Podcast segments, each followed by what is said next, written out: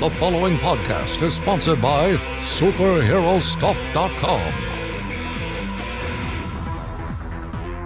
Hello, everyone. This is Timothy Harvey, and I am here in Kansas City while Mr. Hunt is not. Down in the Southern Command. Taking a few days for spring break, visiting our Texas affiliate. And we are recording this with a very jury-rigged setup this week. So it's almost like we're using relics from the old days on this episode. So hello everyone. If you want to join us, sharing your thoughts on our various different topics of discussion, h2o@scififorme.com is the email. And speaking of relics, got the news late last week.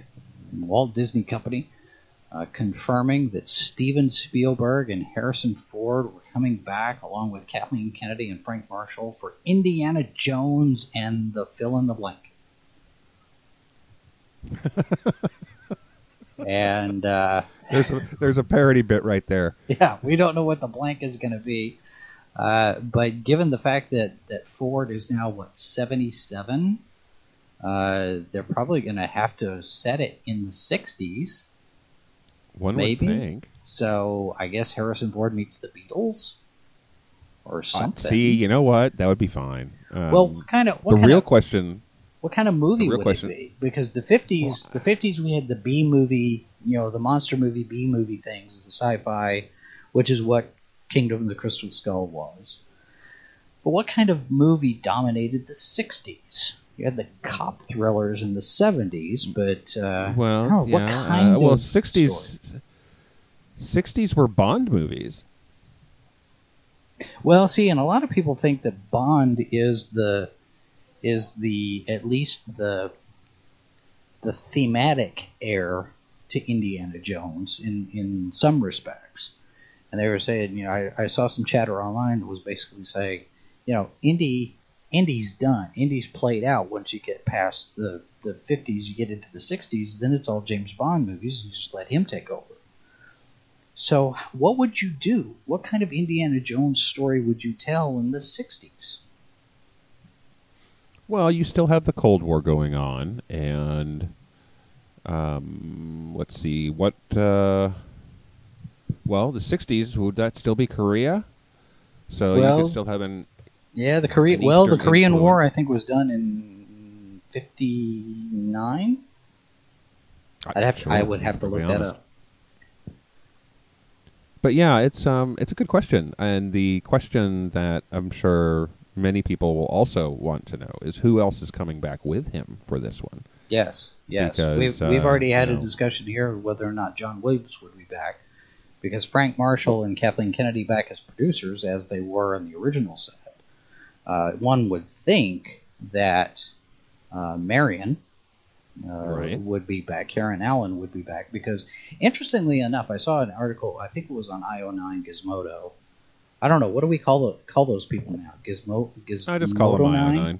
io9 put out the theory, the speculation, that Crystal Skull actually does serve a purpose to set up an interesting take on the Indiana Jones story now that he's married and has a family. And so now there's that emotional, I have things to do and, go save the world, but I'm leaving a family behind. So there's an emotional depth, another layer to the character now that has never been explored before. And you have that question of what does his new family status, his new domestic status, how does that impact his daring do and his adventuring across the world in his archaeological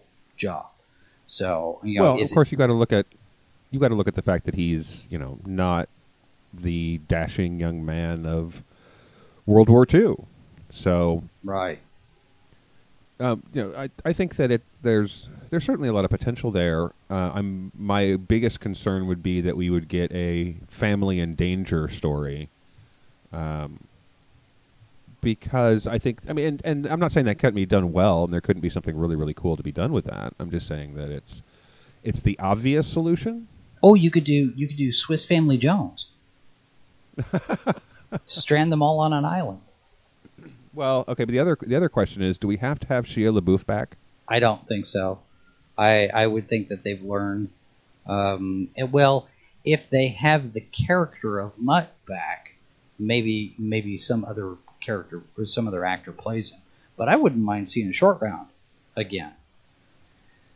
Well, and this is something that actually came up, has come up recently in the discussion of this coming back, is that as they are products of their time, and we've talked about this before, that in many ways with genre fiction or fiction in general, you need to take into account when it was made, mm-hmm. and what the cultural mores were at the time, and there's if you and that it's not wise to stare directly at too much, because you'll go crazy. Because right. If you look at something like Temple of Doom, you realize that basically Indy essentially kidnapped a small child, and it's like, wait a minute, he has no legal guardianship over this child. What's going on that we know of? Right, but we'll have to say there was never anything established as really what that relationship was, whether he just picked him up off the street or if he was actually part of a group. and that's kind of part of the problem, and that's what it's. Some people have looked at that and said, there's a it's a very odd, weird situation there. It would be great to bring the character back. It would be great to have this be, bring back any character you can bring back and give them a solid storyline to play with. Don't just bring them back for nostalgia's sake. Right. Don't have them just show up as a cameo. Bring them back and make them be part of the story. And John Rhys Davies, after seeing him on the Shinara Chronicles all this time, he looks better than he has in years. I would love to see Sala come back in some capacity. Oh, sure. Sala was always a very good, a great character in his own right, but also a fan. I have the paper here, Run. Yes, today's newspaper right here, Run. Yeah. I want something. I want something with Sala again. That'd be great. Well, and if character. you bring Short Round back, of course, using any other name than that, then you have an opportunity for an Asian heroic character. Oh, sure. Well, plus the fact that he's the actor who played him has a long career as a stuntman now. He can do all of his own stunts. Well, and you could, if you wanted to recast Mutt, you could bring in Chris Pratt and watch everybody's head explode, since they keep talking about him as the rebooting this series with him playing Indy. Oh, what did I see? I saw where they find the Fountain of Youth, and mm-hmm. he drinks from the cup. He drinks from the Fountain of Youth, and lowers his head, and his head comes back up, and he's Chris Pratt. Right. Oh, okay, so you do Swiss Family Jones. They're on a cruise. Indy and Marion and Sala, and they're on a vacation, and Mutt, if you have to. They get stranded on the island of Leon Yu, where they meet Short Round. They catch up with Short Round, who's there on a sabbatical. He's on a soul-searching walkabout that his mentor said, "Grasshopper, go to the island. See, we can map this out in 5 minutes, and we'll have a good story. Send your checks to." Do we know who's writing it? No, they do not have a writer yet. All we know is that Spielberg is going to direct again, and Harrison Ford is going to star. That's all we know. I would expect that George Lucas probably is not going to be involved in any way, except maybe as a story consultant. Give him a vanity credit like they did with Gene Roddenberry in the Star Trek movies. But I wouldn't expect that Lucas would be involved at this point, since he sold Lucasfilm and he's done, essentially. But yeah, I find it interesting that it's, you know, so quickly after Star Wars and the death of Han Solo that now we have Indiana Jones 5 being announced. I wonder if this could be the swan song, if this could be, if Indy's death would happen in this movie as well. Maybe Harrison Ford is on a tour to kill off all of his old popular characters so he doesn't play them anymore. Well, you know, I think that's a possibility, although I would be more inclined to think that it won't be so much a death scene as definitely the cap on the story of Indiana Jones. You know, this is the, you know, tie it all off with a bow. You know, if nothing else, you're getting him riding off into the sunset one last time. Again. Again. Yeah. But you know, I think there's a certain understandability to you when you've established a character like Indiana Jones or Han Solo or, you know, any of these iconic characters, to give it a chance to play them one more time, to give them a proper exit, when you are still active, when you are still capable, and when you have someone who's had a you know, he's had a very long career, but we all get older, and we all have that if we have the opportunity to go back and play that, you know, famous part one more time, then I can certainly understand taking it. Well, you know, we heard early on that one of the conditions for him to come back as Han Solo was that he wanted to do Indiana Jones at least. I had heard that the deal was he gets 2 more.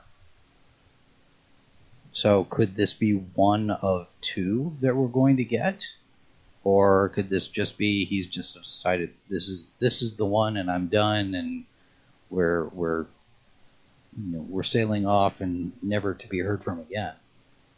I would almost just hope that we're getting one on the very simple fact that We've seen time and time again how long it takes to get a script off the ground for an Indiana Jones film.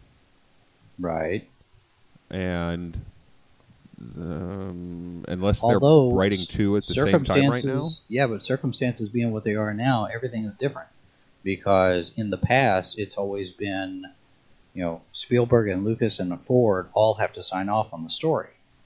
And if Lucas is now not part of the mix, which we're not sure of, but if Marshall and Kennedy are producing again like they used to, all Kathleen Kennedy has to do is say, this guy X is going to write the script, and let's get the script.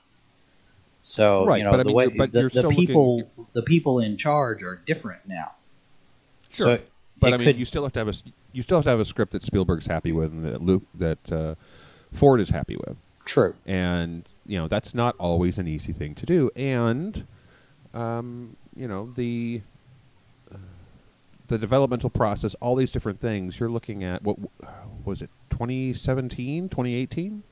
No, the release date is July of 2019. 2019. Okay. Yeah. So all right. So there's one in 2019, and then. So you're looking at probably, what, another 3 years after that? Unless they shoot them back to back. Sure. They shoot them together. It's a possibility. I don't know. Part one and part two, like all the other franchises are doing nowadays for their final... that actually...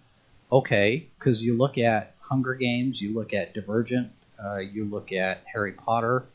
How many of them... took the last book and split it into 2 movies. You know, well, sure, the trend for the final story for these big franchise tentpole films would be 2, you know, part 1, part 2, you know, Avengers, Infinity War, we're getting 2 parts. So if Indiana Jones comes in 2 parts, they film them back to back and they release them like a year apart. Yeah, you could certainly do that, but also bear in mind that is a pretty intense production schedule for any crew and cast, and most of the films that they've done this kind of thing with have been much, much younger casts. Right. So it's, I mean, it's certainly a possibility. I just don't know that it's necessary. The problem with these big double picture things is that when you've got something to adapt that, say, the last Harry Potter book was a very thick book. There were many, many pages to this book. They had a lot of story to wrap up. Right. And as every, you know, all our listeners know, adapting a book to a film is not a seamless process. There are significant challenges to making text into visuals. Wait, what? And you can't just take the book and go, okay, here's the scene, go shoot it. What? Wouldn't that be awesome? Sure, that'd be great. But no. So it's, I don't know, it's, I would be inclined to think that we're going to get one really blow the lid off, wrap everything up, make everybody go, wow, one last time with Harrison Ford as Indiana Jones. And that'd be it. I don't know that we need a big epic 4-hour. I'm not saying I don't want one. I'm just saying I don't know that we need one, or that it's going to necessarily be a good idea. I mean, give me Harrison Ford all the time. You know, I think he's a fantastic actor. He's part of my movie viewing life. Right. You know, so. He's somebody who's been there since I was a kid, and when he's finally gone, that's going to be, this another giant hole in the psyche there. And it's interesting, of course, it's we all a lot of people have heard, of course, the stories of Sylvester Stallone putting off making his contracted films of Rocky and Rambo, because he was kind of the prevailing theory was that he was kind of trying to age himself out of the parts, right? So he wouldn't have to play him again. And then he came back and gave us the most violent Rambo in the entire series, and a really solid, from all accounts, and I haven't seen it yet, but a really solid performance as Rocky and Creed. Well, his turn in Rocky Balboa, even. That was very good. Really good. I mean, that's I would say that Rocky Balboa is probably it'd be tied with, for me, with the first one for the best of the series. Well, and what's interesting about Rocky Balboa is that because the style of storytelling changed, you actually ended up with a richer film. Because they're making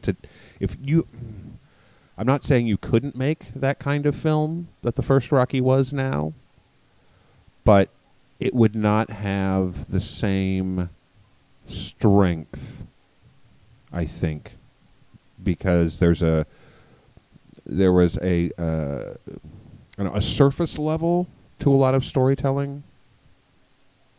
Again, it's just what audiences want more of, what studios are producing more. It's just like, TV from the 70s and 80s, right? Right. You wouldn't get Daredevil on Netflix, made by a studio, or ABC, NBC, CBS in the 1980s. You just wouldn't. That kind of storytelling just wasn't done. Right. Well, so. and not only the surface storytelling, but the subtext, because there's a lot of subtext in the first Rocky that you get echoes of in Rocky Balboa. There's a lot of stuff under there that that really pulls out when you stop and think about it. And I think there's an opportunity here to do that with the next Indiana Jones. Is you could. There was a little bit of that in Crystal Skull, but there was, I think, too much time spent trying to develop the whole Mutt relationship that could have been better served in other places in the story. But I think that you have an opportunity here to go back and revisit. Okay, well, now Indy's a family man. He's the father. How does he treat his son? The relationship with with Marion. There's a lot of opportunity there to go back to the first movie and that dynamic between Indy and Marion when we first met them, and revisit a little bit of that, and you know, that tension, that heat between them, where what's happened to it over all of these years, and there's a ginormous possibility there. Really good story. Well, and it really kind of depends on what kind of story they want to tell. If they want to do a pulpy action adventure kind of thing, and I think in some ways that was actually my biggest problem with the Crystal Skull. Aside from, I'm just not a Shia LaBeouf fan. I mean, so that there was that, but it's the fact that it's the pulp 1940s adventurer kind of thing doesn't necessarily fit in the science fiction genre the same way. I mean, it's you know, you can do it, and it might have been the best we could possibly ask for, but they're not really the same thing. Right. It's a melding of genres, and sometimes that works really, really well, and sometimes it doesn't. And I just maybe the tone wasn't quite right ultimately for me with that film, although I enjoyed it. My only objection to Crystal Skull was the jungle chase. It was too long, and it was too obviously CG, which I'm wondering, you know, the longer I think about it, the farther out I get from that. I wonder if it was obvious CG on purpose, because they're making the 1950s schlock B-movie science fiction film, and the special effects in those films were not always all that great. And I have to wonder. I tell you what, when the music video I directed, we did that with all the car shots. So all the car shots were shot against green screen, and they were basically as much as we could a reproduction of the old process shots. Right. And I would say that would be a really, really cool thing for Crystal Skull, but it didn't come across like that for me because it felt like CG versus process shots. Yeah. And there is a difference. And for the folks, for the folks at home who don't know what we're talking about when we say process shot. Basically, in the old days, they would not put a car in a trailer and drive it around Los Angeles. They would put it in a studio, and they'd have a projection screen, and they would be projecting a street scene on that, and they'd be shooting through the car. And then you'd see that projection screen, that screen in the background. So there'd be a movie being shot in the background of the car. And sometimes you can have a lot of fun and go see when they don't make a lot of sense. Yeah. Or are repeated. That would pop up too. It depended on the studio, depended on the budget. But every now and again you sit there and go, that is completely the wrong angle. Or even, you know, if you've got to turn, you got to either turn a corner or you go around a curve, and you have to time it and make sure that the person who is driving the car turns the wheel at the right time, or it blows the whole thing out of the water. That actually was a problem with the music video. Is I had about 3 seconds too short a shot. Yeah. Of the best of the takes, of the take that I really wanted to use, and I'm like, I will find a way to make this work. But yeah, so it's. I mean, again, I think that if I had got more of that impression that that's what they were trying to do, and it certainly wouldn't have been out of character. But for the filmmakers, I just think unfortunately it was just. You know, one of those bad CG things where you go, oh, that didn't age well at all. Yeah. That didn't age well, and they just did it like a year ago. Yeah, for me, the chase with the monkeys in the jungle, that was the place where they probably could have trimmed, if they trimmed maybe 5-6 minutes of that, the film would have been fun. And it's a silly scene. It is. I mean, it's just played for humor. It's not played for, you know, it's not the kind of dramatic danger. There's no danger in it. Yeah, no sense of tension.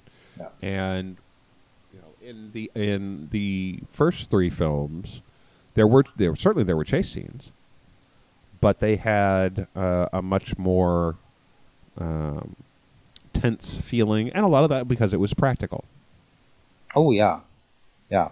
Well, the mine chase in Temple of Doom was fantastic because you had, you know, like I said, it's all practical. You have, I remember seeing a documentary on how they made it, and you have a little 35 millimeter SLR camera on a track, and it's rolling along that little mini mine track, that model that they had, and it's snapping one frame per second, and it's one frame and it moves forward, and it's another frame, and it's basically stop motion. You know, they went through that entire thing with this camera snapping one picture at a time, and it was just fascinating to watch because they're making this stuff up. This technology that they're using, half of it, you know, Industrial Light and Magic is just making it up. They're figuring it out as they go, and that's as enjoyable to watch for me as it is to watch the movie itself. Well, you know, there are certain filmmakers who have been on the cutting edge of the technology because they have, you know, they've needed to do something, and they wanted to do something, and they just, you know, there was just no way to do it. Nobody had walked that path before. And when you have someone like Spielberg or Lucas or Cameron, who are able to sit there and go, oh, okay, let's, you know, here's the money, go make it happen, you know, figure it out. It's made some really impressive technological advances that we kind of take for granted when we look at movies now. We don't realize how much of that stuff is actually relatively recent. Right. I mean, remember when bullet time was a big deal? Oh, yeah. And when you think about it, that's just a whole bunch of cameras in a big circle. That's all it really is. And we've actually done a shot like that. They had a rig set up down at Dallas Comic-Con one year, where it's basically, now it's video of sorts, but it basically, you've got this 360-degree ring of DSLRs, and they fire a picture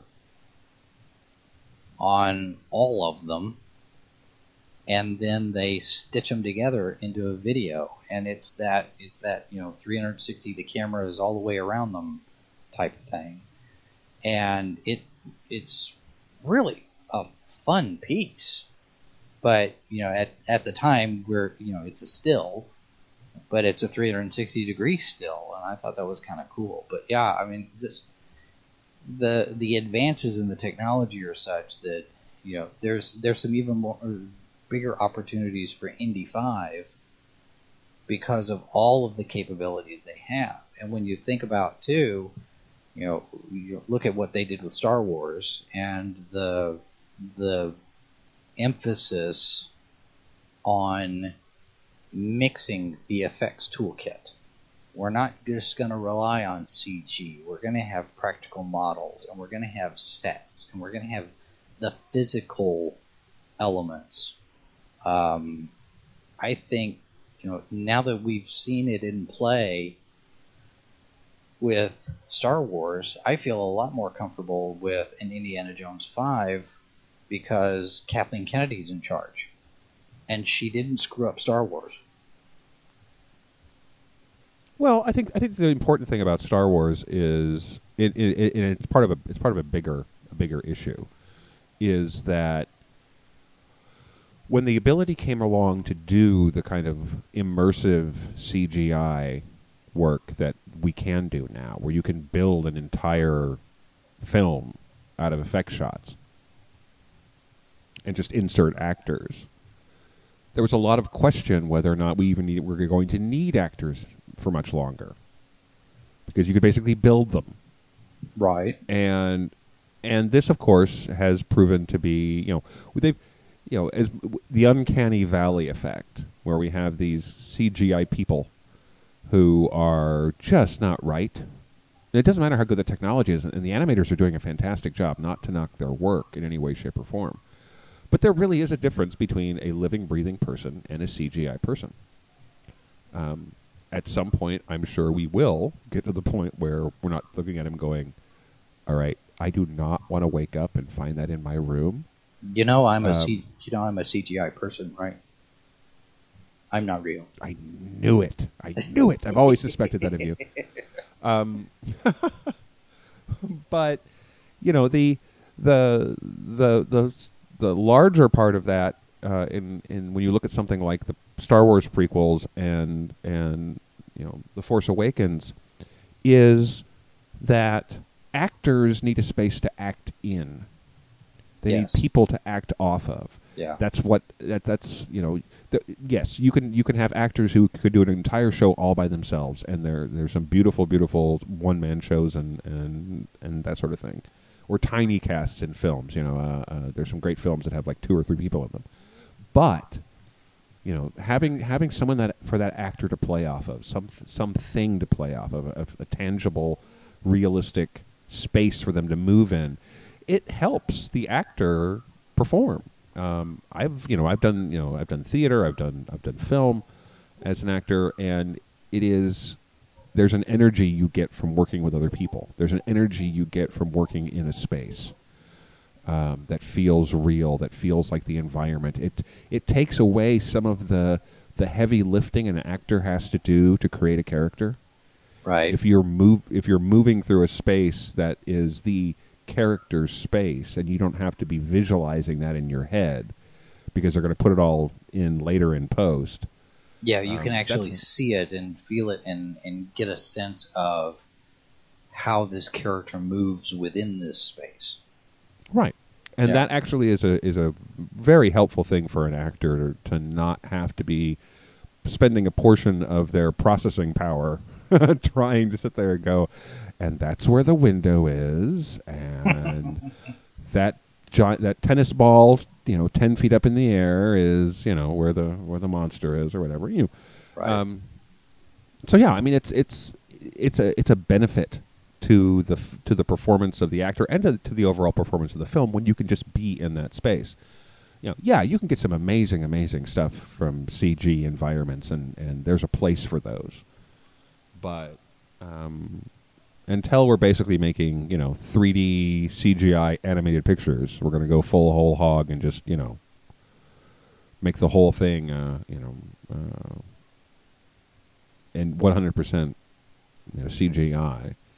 Then it's still always going to be better to have that space for the actor to play in. Right. I don't know that I could ever take a fully rendered CG Indiana Jones film. Well, it would by default.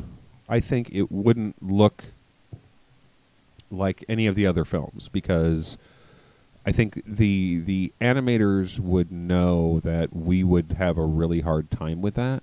Yeah, I think there's plenty of evidence that we would. So it would be some sort of stylized version of it, which would basically be the Indiana Jones cartoon, and which wouldn't necessarily be a bad thing.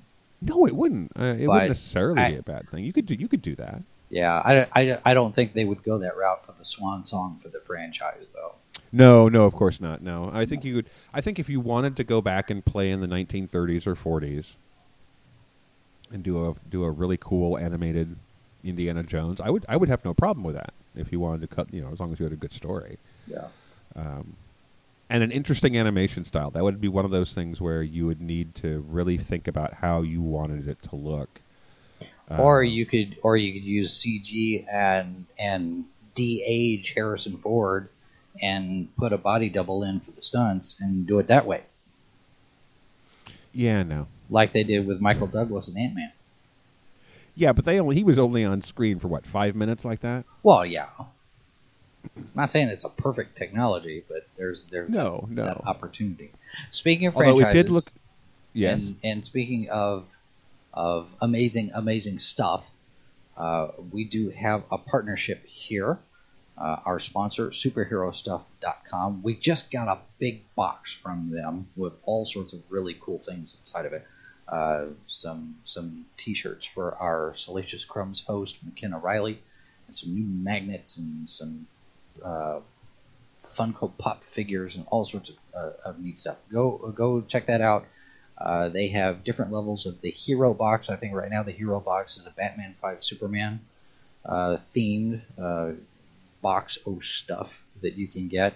And coming up on our 115th episode, which is our 100th episode with Superhero Stuff, we're going to give away a Hero Box to a lucky listener. So be sticking around for details on that. And when we come back, our favorite Indiana Jones moments, and we might talk about some other stuff when H2O continues right after this. This is Sci-Fi for Me Radio.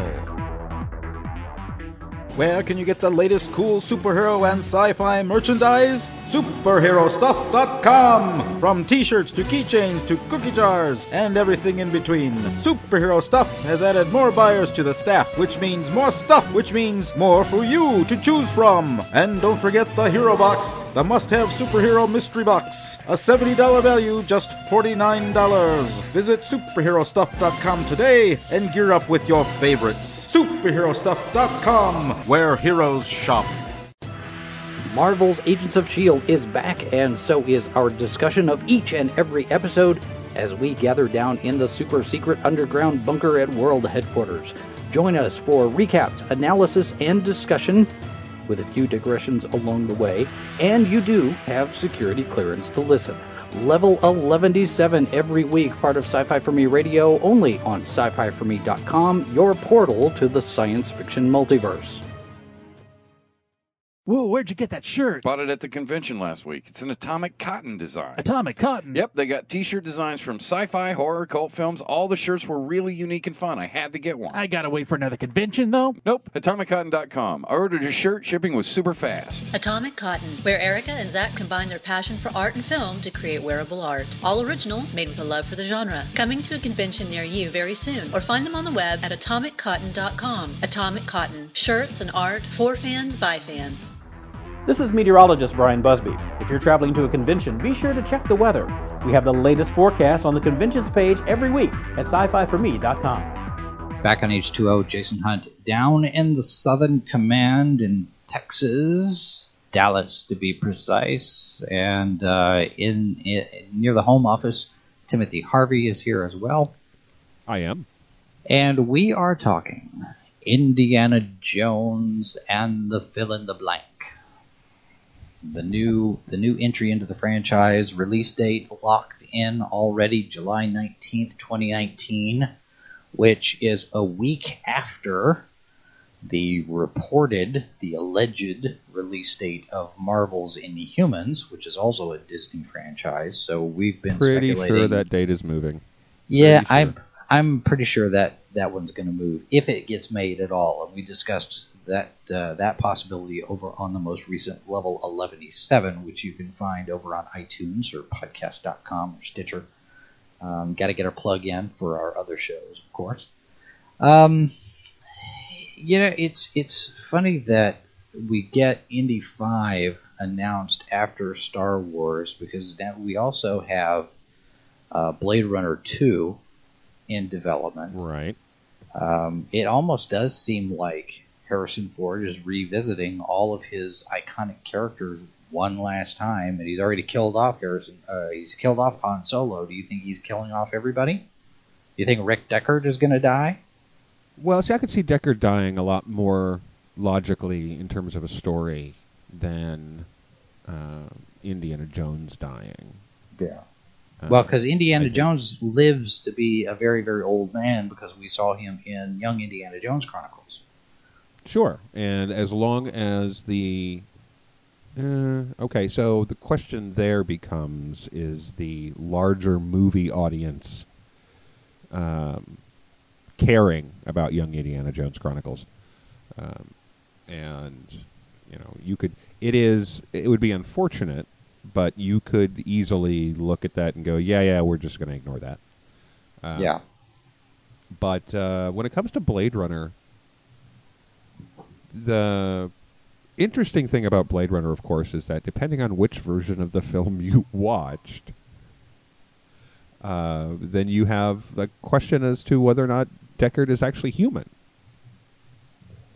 Right. Or, well, actually, even better than that, depending on which person you ask, whether you ask the director or the actor, you know, because they don't agree. You know. And Ridley Scott has said that, yeah, Deckard's a replicant. And Harrison Ford has said, no, he's not. So, yeah, it's. But I could see him. I could see the character dying in the sequel. I think that it would be. There's a certain tragedy to the world of Blade Runner. There's a certain melancholy. Because it's the ultimate science fiction noir film. Yeah. And noir is all about tragedy. Oh, yeah. If he, the appropriate way, of course, for him to die would be at the hands of a beautiful, deadly, raven-haired, red-clad, you know, femme fatale kind of character, and that would be the perfect noir send-off for him. Right. But I'm very, very curious to see what they do with the world of that film, because, of course, for those of you old enough to remember, the reason that the world of Blade Runner looked like it did was because there was this idea that we were basically, that Japanese culture was going to more or less, you know, roll over the U.S. at some point, you know, because there were financial reasons for that, there were cultural reasons, there were social reasons, all these different things. Right, trade deficits. And so there was this idea that this was going to be, you know, at one point we would basically be owned, not only by the corporations but by foreign corporations. What do you mean, Doc? All the best stuff's made in Japan. Unbelievable. Yeah, exactly. And interestingly enough, now we have several U.S. studios are now owned by foreign companies. Now that didn't always work out for the foreign companies. There was a run for a while where, you know, people like Sony wanted to get into the studio business, and, you know, what were some of the other Japanese companies that got involved. And I was reading somewhere, how long ago was it? But there was a while there where the studios weren't making as much money as people thought they should, that the Japanese companies thought they should, and they were all looking to divest themselves and say, hey, this isn't working out so well. I don't remember how far back that was, but I don't know now how many Japanese companies still own Hollywood studios. I mean, you've got the new deal now with the deal in China, right? But, of course, I think is Sony, but I don't know how many of the other studios are owned by Japanese interests anymore. I honestly don't think any of them are. I could be wrong, and feel free to correct us and you know, let us know if we're wrong on that, but. H2O at sci-fi4me.com. Exactly. But the dynamic is different. I mean, the whole reason that we have China buying American studios is because the market in China is gigantic. It is the biggest film market out there. And it's a captive audience. Right. Because they're only letting in, what is it? It's like 15 or 20 American films a year. Is it that little? I hadn't seen a total count, but it might be more than that. But I don't think so. I think it's a fairly small number. Yeah, it's very restrictive, very controlled. But because they don't like people getting ideas in their head. Ideas are dangerous. Well, but they also don't translate well, and that is something that one of the reasons that you don't see as many smaller films as we used to, and we're seeing more blockbusters. You know, is that the blockbuster sells overseas a lot better than the character piece, because cultural differences make a huge, huge difference when you're doing film. Yeah. So if you've got a romantic comedy in the States, it may not play well in Brazil or Nigeria or Czechoslovakia or any or China because the romantic conventions are different and the social jokes are completely different. Right. There was something I saw about the translation for one of the Iron Man films in China. Just didn't make any sense. Oh, and you look at I remember there was an episode of MASH, and I want to say it was the final episode, but I could be wrong on that, where Klinger got a wedding dress for Soon Lee. Mm-hmm. And he got her a white wedding dress. Of course, he's an American. What is he going to do? He gets her a wedding dress. She opens up the box and just starts bawling. Just comes apart. And Klinger's like, what'd I do? And she says, you get me a funeral dress. Because over there in Korea, they don't wear white to weddings. They wear white to funerals.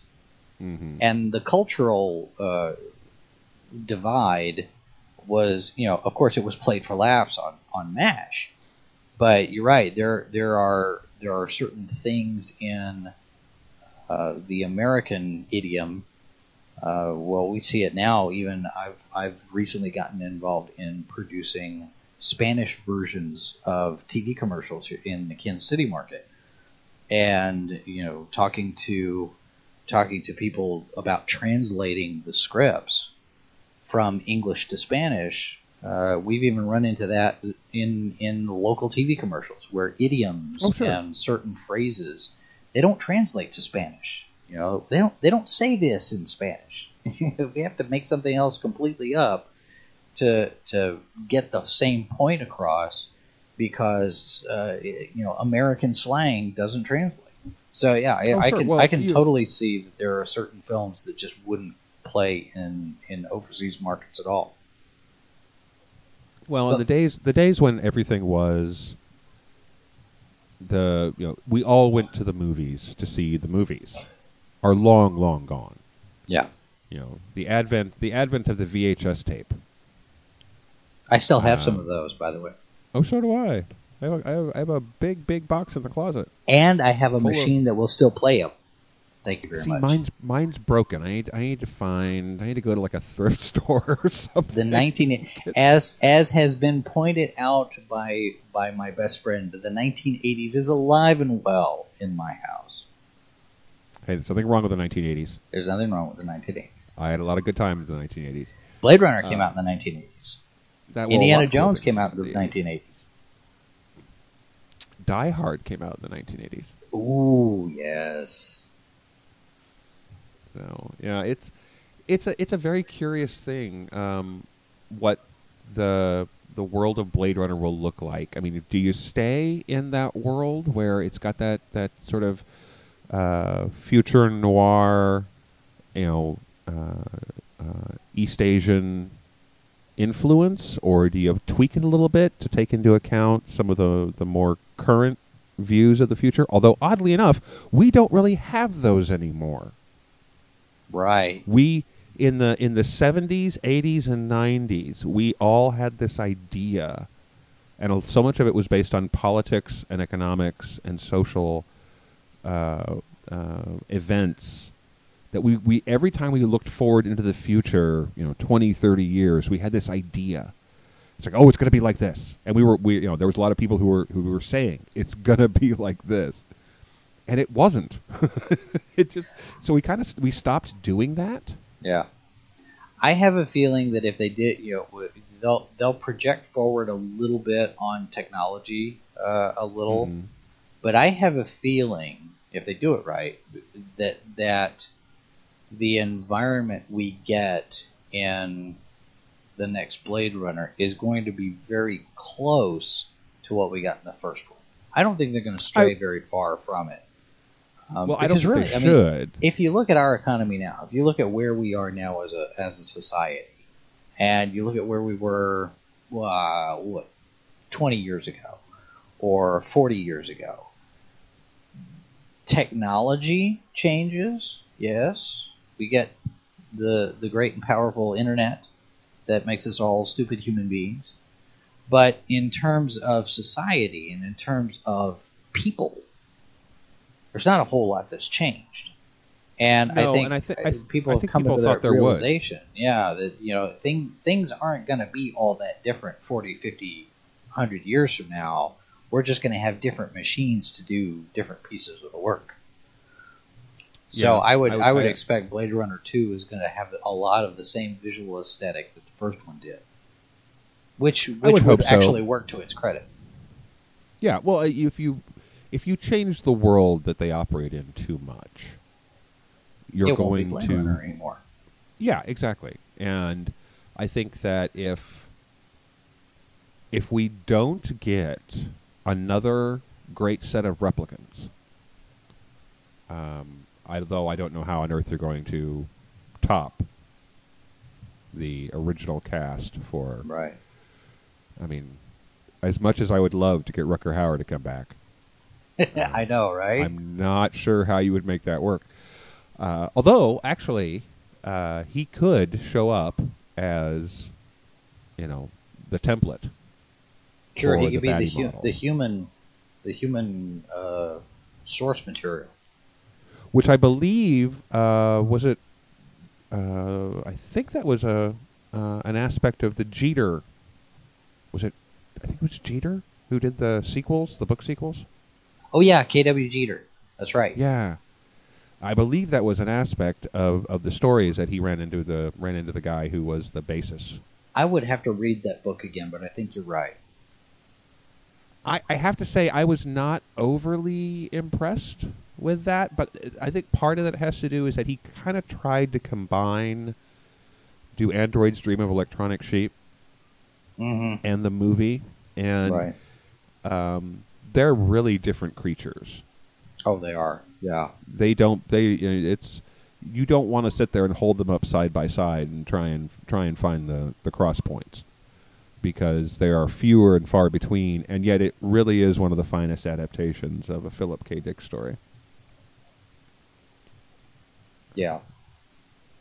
Although, Man in a High Castle, lots of praise for it. So I just finished reading that book. It was part of our it's part of our Hugo list. We're slowly going through Hugo winners in preparation for our coverage of Worldcon that's coming up in August. And I wasn't too impressed with that book. I read Man in the High Castle, and I thought, that's it? I got to the end of the book, I was like, where's the rest of it? There's nothing to... Wait. Where's the rest of it? There's nothing to this story. I mean, it's a story about ideas, but it feels like the first of a set of stories. It feels like a setup. It doesn't feel like the complete story in and of itself. Well, I don't know. Philip K. Dick he's an interesting writer. That I think he's one of those people who his level of storytelling ability, his ideas that he was playing with, and his very, very troubled life, and so much of that was timing. Yeah. It's like William S. Burroughs. Okay, I'm not actually a fan. The Beat Generation writers, I'm just not impressed with, and they just don't. I mean, they do nothing for me, and that's okay. They don't have to. But at the time, they were right at the right place in the right time for the right audience. Right. Oh, and can you imagine a beatnik in Indiana Jones? Can I? Yes. I have a very vivid imagination. Do I want to? No. Although, now you got me thinking we need an Archie Indiana Jones crossover. Oh, there you go. There you go. Why not? We're getting Men in Black and 21 Jump Street. Which I'm pretty sure, I haven't been able to find it, but I'm pretty sure that's a sign of the apocalypse. I'm just saying. What we need to do? We need to go back and we need to watch Idiocracy, and do a discussion of just how much they got right. Well, considering that it is being used as an example of the political scene right now, Idiocracy is all over the political media. People talking about it in context to where we are with the election season. We should look at it. We should look at it from the science fiction, standpoint. There's a discussion there, I think, in a future episode. Yeah, it's, and that's kind of scary if that's where we're getting it right. Yeah. We don't get any of that. Yeah, all the post-apocalyptic dystopian future stuff is nothing. They're not anywhere near what we're actually going to get. It's going to be Idiocracy. It's going to be how our world ends up. Well, hopefully, it won't get that bad. But it certainly is. It's certainly some interesting parallels that are kind of uncool. Yeah. Although, honestly, a significant chunk of our future visions, and you and I have talked about this before, in the context of having some hope for the future. You have to jump a couple 100 years into the future to get into the hope part. Everything that we're looking at, like in the next 100 years, 150 years, immediately goes to that dystopia. All right. But somehow we get past it because 300 years down the line, we've got warp drive and transporters, and we're out exploring the universe. Yes. So we just have to. Gives us something to look forward to. I know it gets us. We just got to get to the next century and a half, and we're gold. So, speaking of gold, all right. Favorite scenes, favorite Indiana Jones scenes. Let's wrap up with that, and then head out. Okay. So the chase scene in Raiders of the Lost Ark with the truck at the end. With the trucks at the end. Yeah. Of course, one cannot talk about favorite scenes from Indiana Jones without talking about the scene in the market with the sword and the gun. Oh yes. That's a good one too. And of course the I remember being mildly traumatized by the pulling out the heart scene. Oh, Temple of Doom, yes. Although that was very graphic. It was I wasn't expecting it. Well, and that's the reason why we got the PG-13 rating. Indiana Jones and the Temple of Doom was the first movie to carry that. Yeah. Because of that very thing. I as a counter to that, I like how the scene played out where Short Round snapped Indy out of it, basically saying, you're better than this. You're not going to do this terrible thing to me. And that I thought that played really well from an emotional depth factor. And of course the you call him Dr. Jones, doll. That was always fun.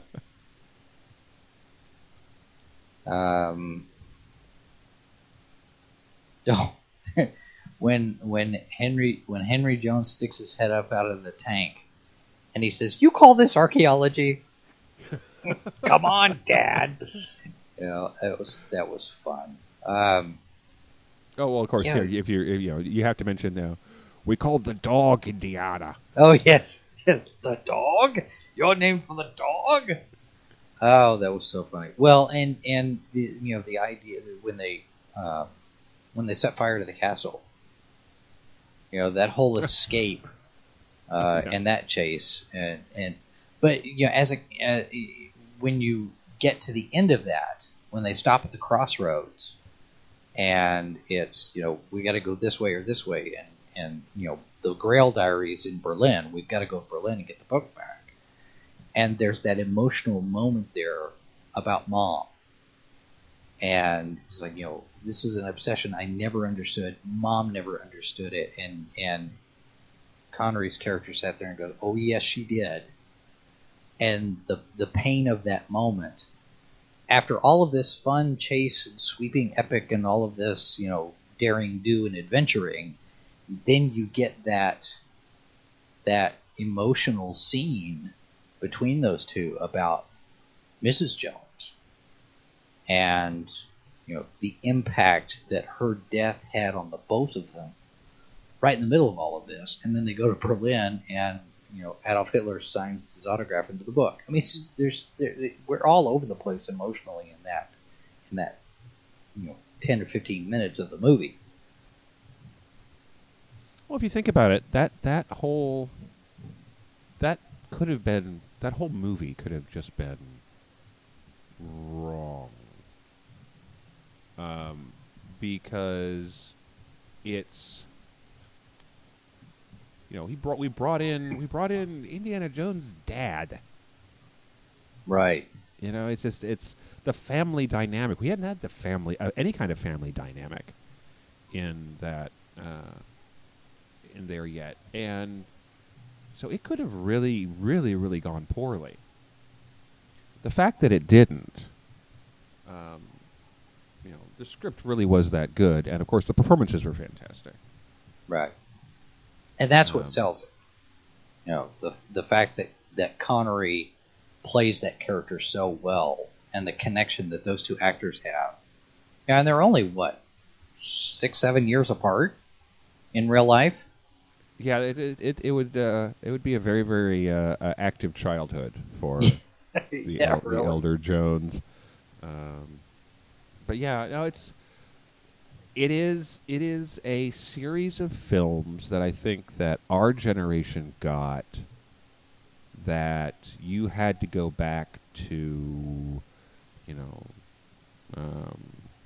John Wayne or Gary Cooper or Clark Gable or Humphrey Bogart to have that kind of, you know, recurring characters that came back, you know, in that kind of social, you know, audience love kind of level. Right. Indiana Jones is kind of special when it comes to that sort of thing for this generation, for you and I, for our generation, and for our kids. And I'm so glad that this is not going to be a reboot. That we're not getting somebody else playing the character. I know the argument has been made that Indiana Jones should be like James Bond or Superman or Batman. You can have a different actor playing all the time. I don't see that. I think you can, but it has to be after Harrison Ford. You know, I think if you do it right, then Indiana Jones can become that kind of character. But as long as Harrison Ford is alive, I don't know. Well, the flip side of that is that it is also a callback to a kind of storytelling that, unless you are a fan of that kind of storytelling, younger audiences don't necessarily have the experience with it. True. It's out there. And certainly, you know, I'm not knocking the kids today. I'm just saying that we had more of an exposure to it because we had fewer channels. Yeah. And on, you know, Saturday afternoons, if they ran a, you know, Commander Cody, or Tom Mix and whatever, you know, we didn't have a lot of other options to watch it. So we got the exposure, and a lot of times we fell in love with it. Yeah. But you know, the younger generation has so much more to look at that they are not necessarily going to have that same kind of emotional connection that we had with it. Not to say they won't appreciate it, but it's there's a you know, this was this is a reference to the kind of storytelling that our parents got. Yeah. And because of their experience with it, they pass that on to us. And that sort of thing, you know, it works best the closer you are to the source. Well, I, for one, am looking forward to appreciating it. Indiana Jones 5 out in July of 2019. Blade Runner 2. I don't think we've got it. Do we have a release date on that one yet? They haven't started shooting on that one yet, I don't think. So that one's still out there. Yet. But looking forward to both of those. And, of course, Edward James Olmos is going to be at Planet Comic-Con this May, so we will definitely be asking him whether or not Detective Gaff will be coming back. Because that would be awesome. That would. If you've got a favorite Indiana Jones moment, or if you've got a favorite Blade Runner moment, for that matter, or a favorite Harrison Ford moment, I guess you could share those as well. Send us an email, h2o@scififorme.com. Or you can leave a comment at all of the different places on the social media. We're on Facebook, Instagram, Twitter, Pinterest, Google+, YouTube, Tumblr. If you have some Indiana Jones cosplay that you'd like to share with us, our Pinterest boards are all cosplay all the time. We'd like to see you as Indy or any of the other characters. Give us your best look, and we'll happily share that with others. In the meantime, go check out superherostuff.com, and we will have another discussion. We're lining up our topics for a couple of different episodes out. We've got several different ideas percolating, but if you've got suggestions you want to share with us, we will entertain those as well. And in the meantime, go watch some movies. Go watch some Indiana Jones, and we'll get ready for Indy 5. My name is Jason Hunt. Sorry. Timothy Harvey. Always a pleasure. And as always, we do thank you for listening. Please be kind and share with others. If you listen to us on iTunes, rate us. That's how they know that people are listening. And we will be back with another episode of H2O here on Sci-Fi For Me Radio next week. This has been a presentation of Sci-Fi For Me Radio. Copyright 2016 by Flaming Dog Media, LLC. All rights reserved. No portion of this program may be retransmitted without the express written consent of Flaming Dog Media. This is Sci-Fi For Me Radio.